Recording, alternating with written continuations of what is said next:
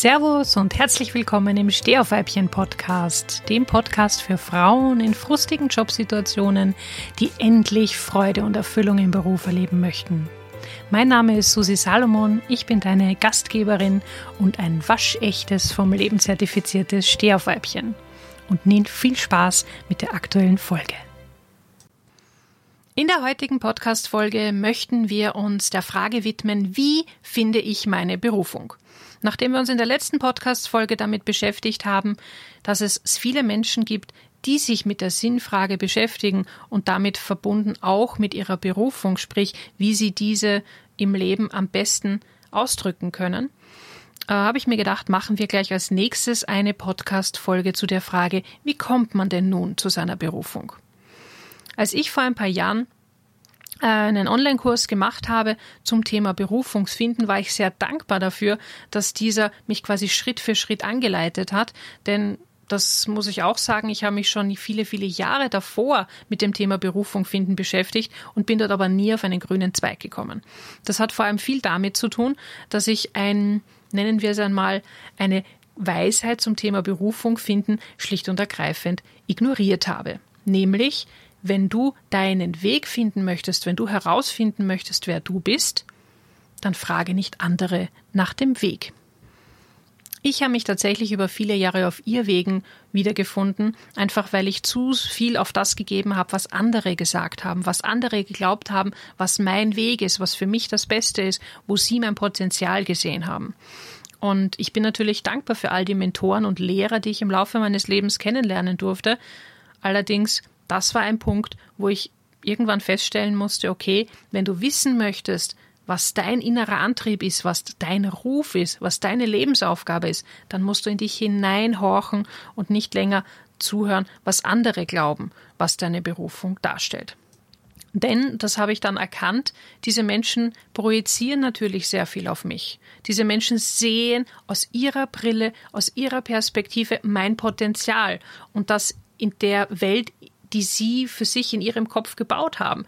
Das heißt, die sehen das nicht durch meine Brille, nicht durch meine Augen, nicht so wie ich die Welt erschaffen habe in meinem Kopf, sondern eben durch ihre Brille.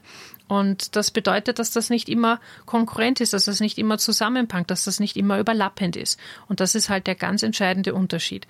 Wenn du wirklich wissen möchtest, was deine Berufung ist, dann musst du dich selber fragen, dann musst du den Blick nach innen wagen.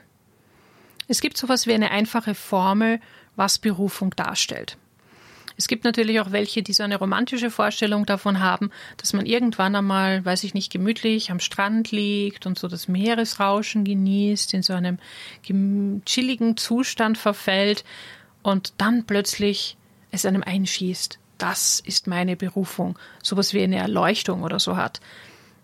Meiner Erfahrung nach passiert das nicht auf diese Art und Weise. Meiner Erfahrung nach ist es eher so, dass leise innere Stimmen immer wieder darauf hinweisen, dass das die Berufung sein könnte und man diese aber im Trubel des Alltags meistens überhört oder gar nicht als solche äh, Hinweisgeber wahrnimmt.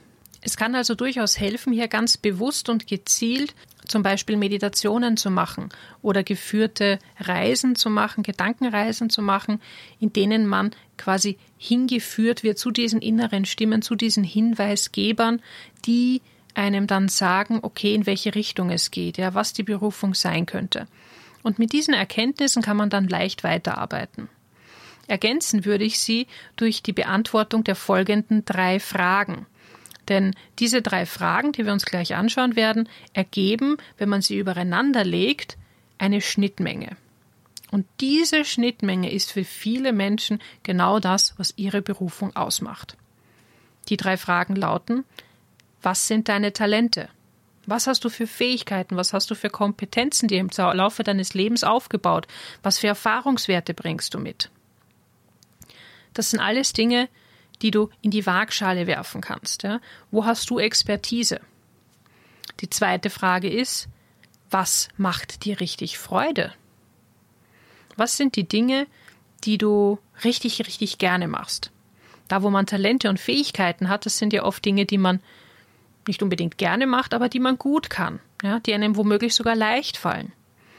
Aber viel wichtiger ist es, dass es auch Sachen gibt in deinem Leben, die dir richtig viel Spaß machen, die dir richtig Freude bringen, wo du quasi selbst ohne Bezahlung diese Dinge wahnsinnig gerne machst. Wenn du von diesen beiden Dingen dann einmal eine überschneidende Menge hast, wirst du feststellen, okay, das ist schon einmal ziemlich cool. Da gibt es offensichtlich etwas, in dem ich mich richtig wohlfühle, in dem ich heimisch bin, in dem ich mich austoben kann. Jetzt geht es noch darum zu klären, wo gibt es Bedarf? In welchem Bereich, den ich abdecke, gibt es tatsächlich Bedarf am Markt? Entweder, wenn du als Selbstständiger oder als Unternehmer tätig bist, wo gibt es Kunden für dich? Aber auch wenn du als Angestellte tätig bist, wo gibt es Unternehmen und Organisationen, die für einen Menschen wie mich passende Rollen haben, die Bedarf an Menschen wie mir haben? Die Talente, Fähigkeiten und Kompetenzen hat man wahrscheinlich relativ schnell beisammen, wobei Achtung, viele Menschen, wenn du sie fragst, was denn so ihre größten Stärken sind, die sind sich ihrer größten Stärken überhaupt nicht bewusst. Warum? Weil das eben oft Dinge sind, die ihnen leicht fallen und von daher für sie völlig selbstverständlich sind, aber erst andere machen sie darauf aufmerksam, hey du, das ist eigentlich eine echte Stärke von dir. Deswegen, wenn du dich mit deinen Talenten, mit deinen Fähigkeiten und Kompetenzen auseinandersetzt, frag bitte unbedingt auch deine Arbeitskollegen, deinen Chef, deine Freunde, Familie, was halten sie für deine größten Stärken? Welche Fähigkeiten ordnen sie dir in besonderem Maße zu? Wenn es darum geht, was dir Freude macht, würde ich nicht nur betrachten, was dir heute Freude macht, denn vieles von dem, was uns früher in unserer Kindheit, in unserer Jugend oder auch noch im jungen Erwachsenenalter viel Spaß gemacht hat, wo wir viel Zeit damit verbracht haben, ist in Vergessenheit geraten. Könnte aber genau jetzt beim Finden deiner Berufung wieder Relevanz haben. Als Beispiel, ich habe als äh, Jugendlicher, als Kind wahnsinnig gerne Lehrerin gespielt. Das heißt, ich bin in meinem Zimmer gestanden, hatte so eine kleine Tafel, die ich an der Tür montieren konnte und habe mir alle die Themen, die ich lernen musste, quasi als Lehrerin selber erzählt. Beziehungsweise habe es meinem Teddybär erzählt, der so im Bett gesessen hat, der mit den anderen Stofftieren. Und so habe ich mir leichter getan, den Stoff für mich zu verarbeiten. Bei dir könnte das zum Beispiel ein altes Hobby sein. Vielleicht hast du dich früher in einer Organisation oder in einem Verein ähm, engagiert und vielleicht gibt es äh, irgendeine handwerkliche Tätigkeit, die dir immer viel Spaß gemacht hat. Was es auch immer ist, schau ganz genau hin, was die Dinge sind, die dir Freude machen. Oft sind es so Kleinigkeiten. Bei mir ist es zum Beispiel so, dass ich erkannt habe, dass eine meiner größten Leidenschaften das Schreiben ist. Schreiben ist für mich eine dermaßen selbstverständliche Art, mich auszudrücken, dass ich gar nicht auf die Idee gekommen wäre, dass es eine Stärke sein könnte. Bis vor ein paar Jahren das erste Mal eine Studienkollegin mich darauf aufmerksam gemacht hat, hey du, hast du nicht einmal Lust, das irgendwie beruflich für dich zu verwerten? Und wenn du dann diese beiden Komponenten hast und die einmal übereinander legst, dann kannst du dir anschauen, okay, und von dem, was da jetzt quasi in der Mitte herauskommt, ja, wo gibt es da am Markt Bedarf? Und da ist es auch nochmal wichtig hinzufühlen, bist du eher der Typ, der sagt Freiheit, Selbstständigkeit, Unternehmertum, Großdenken, Visionen verwirklichen, das bist eher du? Oder sagst du, nee, mir ist lieber, ich habe quasi meinen unter Anführungszeichen sicheren Hafen in einer Organisation eingebettet, in einem Unternehmen, wo ich die Vision eines anderen oder anderer Menschen einfach mittrage um das Ganze anhand meines Beispiels irgendwie zu verdeutlichen, wie das so abgelaufen ist bei mir, als ich meine Berufung gefunden habe. Ich habe in Bezug auf meine Talente festgestellt, dass ich sehr, sehr viel mitbringe, ja, sehr vielschichtig bin, aber dass meine größten Stärken definitiv im Bereich der, der, der psychologischen Auseinandersetzung mit anderen liegt, dass ich also eine gute Trainerin bin, ein guter Coach bin, dass ich mir leicht tue im Vermitteln von komplexen Sachverhalten, in der Wissensvermittlung ganz generell tue ich mir leicht ich habe Freude daran, hier mit Menschen zusammenzuarbeiten und sie dabei zu unterstützen, ihr Potenzial zu entfalten. Das war also so der, der große Bereich, wo ich mir gedacht habe, okay, das kann ich richtig gut. Der zweite Bereich war das Schreiben. Das kann ich auch ganz gut. Ähm, auch das Quatschen kann ich ganz gut.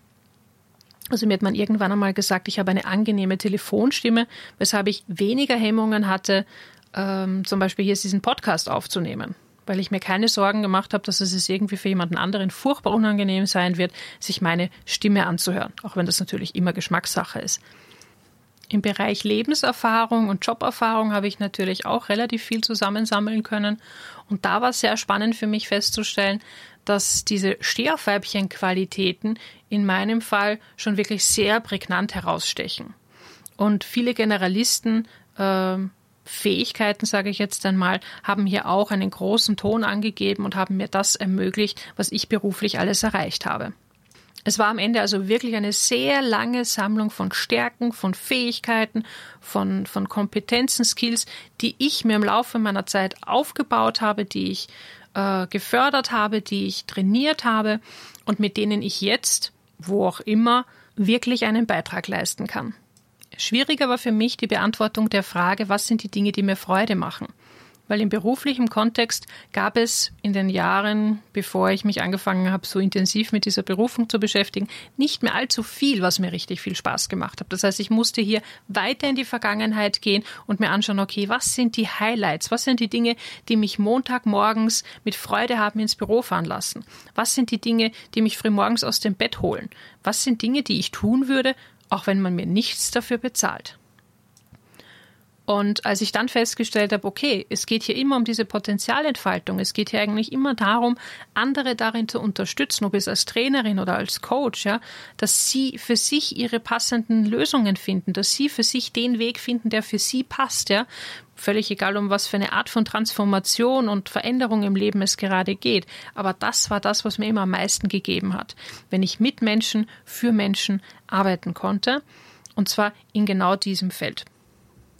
Ja, und dann habe ich mir nur noch die Frage gestellt, in welcher Form kann man das realisieren? Für mich war klar, es gibt äh, die logische Variante, dass ich mir selber etwas baue, weil ich wollte immer schon selbstständige Unternehmerin sein. Also habe ich mir gedacht, das ist doch die passende Gelegenheit, mir jetzt selber quasi meine eigene Geschäftsidee zu entwickeln.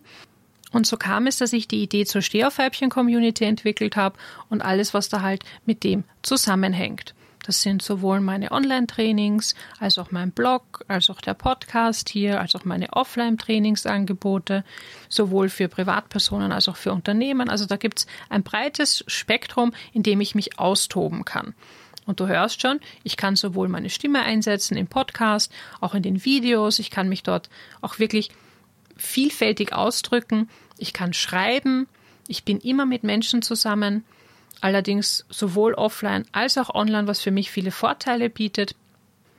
Zum einen ist es so, dass ich als introvertierte Person ja aufpassen muss, dass ich nicht zu viel persönliche Interaktion mit anderen Menschen habe, weil so Menschenmassen mich energetisch auslaugen. Ja, also egal wie gerne ich die Tätigkeit mache, würde ich jetzt zum Beispiel als Trainerin offline in Classroom-Trainings, weiß ich nicht, fünf Termine pro Woche haben und fünf ganze Tage mit anderen Menschen in Trainings verbringen, ich wäre völlig erledigt am Ende dieser Woche. Und äh, ganz egal, wie viel Spaß mir das macht, ja.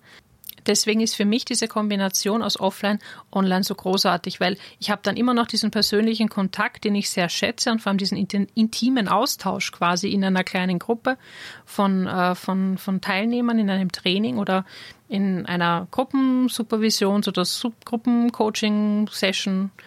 Ja, und doch habe ich dann noch meinen Online-Bereich, wo ich mit etwas mehr Distanz, aber trotzdem auf persönlicher Ebene mit Leuten interagieren kann. Ja, jetzt weißt du, wie ich das gemacht habe und wie ich dir das empfehlen würde, dass du das angehst. Wenn du mehr Fragen dazu hast, wenn du, wenn du dann anfängst, diese Übungen zu machen, noch mehr Fragen auftauchen und du dich gerne austauschen möchtest, lade ich dich ganz, ganz herzlich in die Stehaufweibchen-Community auf Facebook ein. Das ist eine geschlossene Gruppe für Frauen, die sich eben genau mit diesen Themen beschäftigen. Und jetzt wünsche ich dir noch einen wunderbaren Tag. Tschüssi!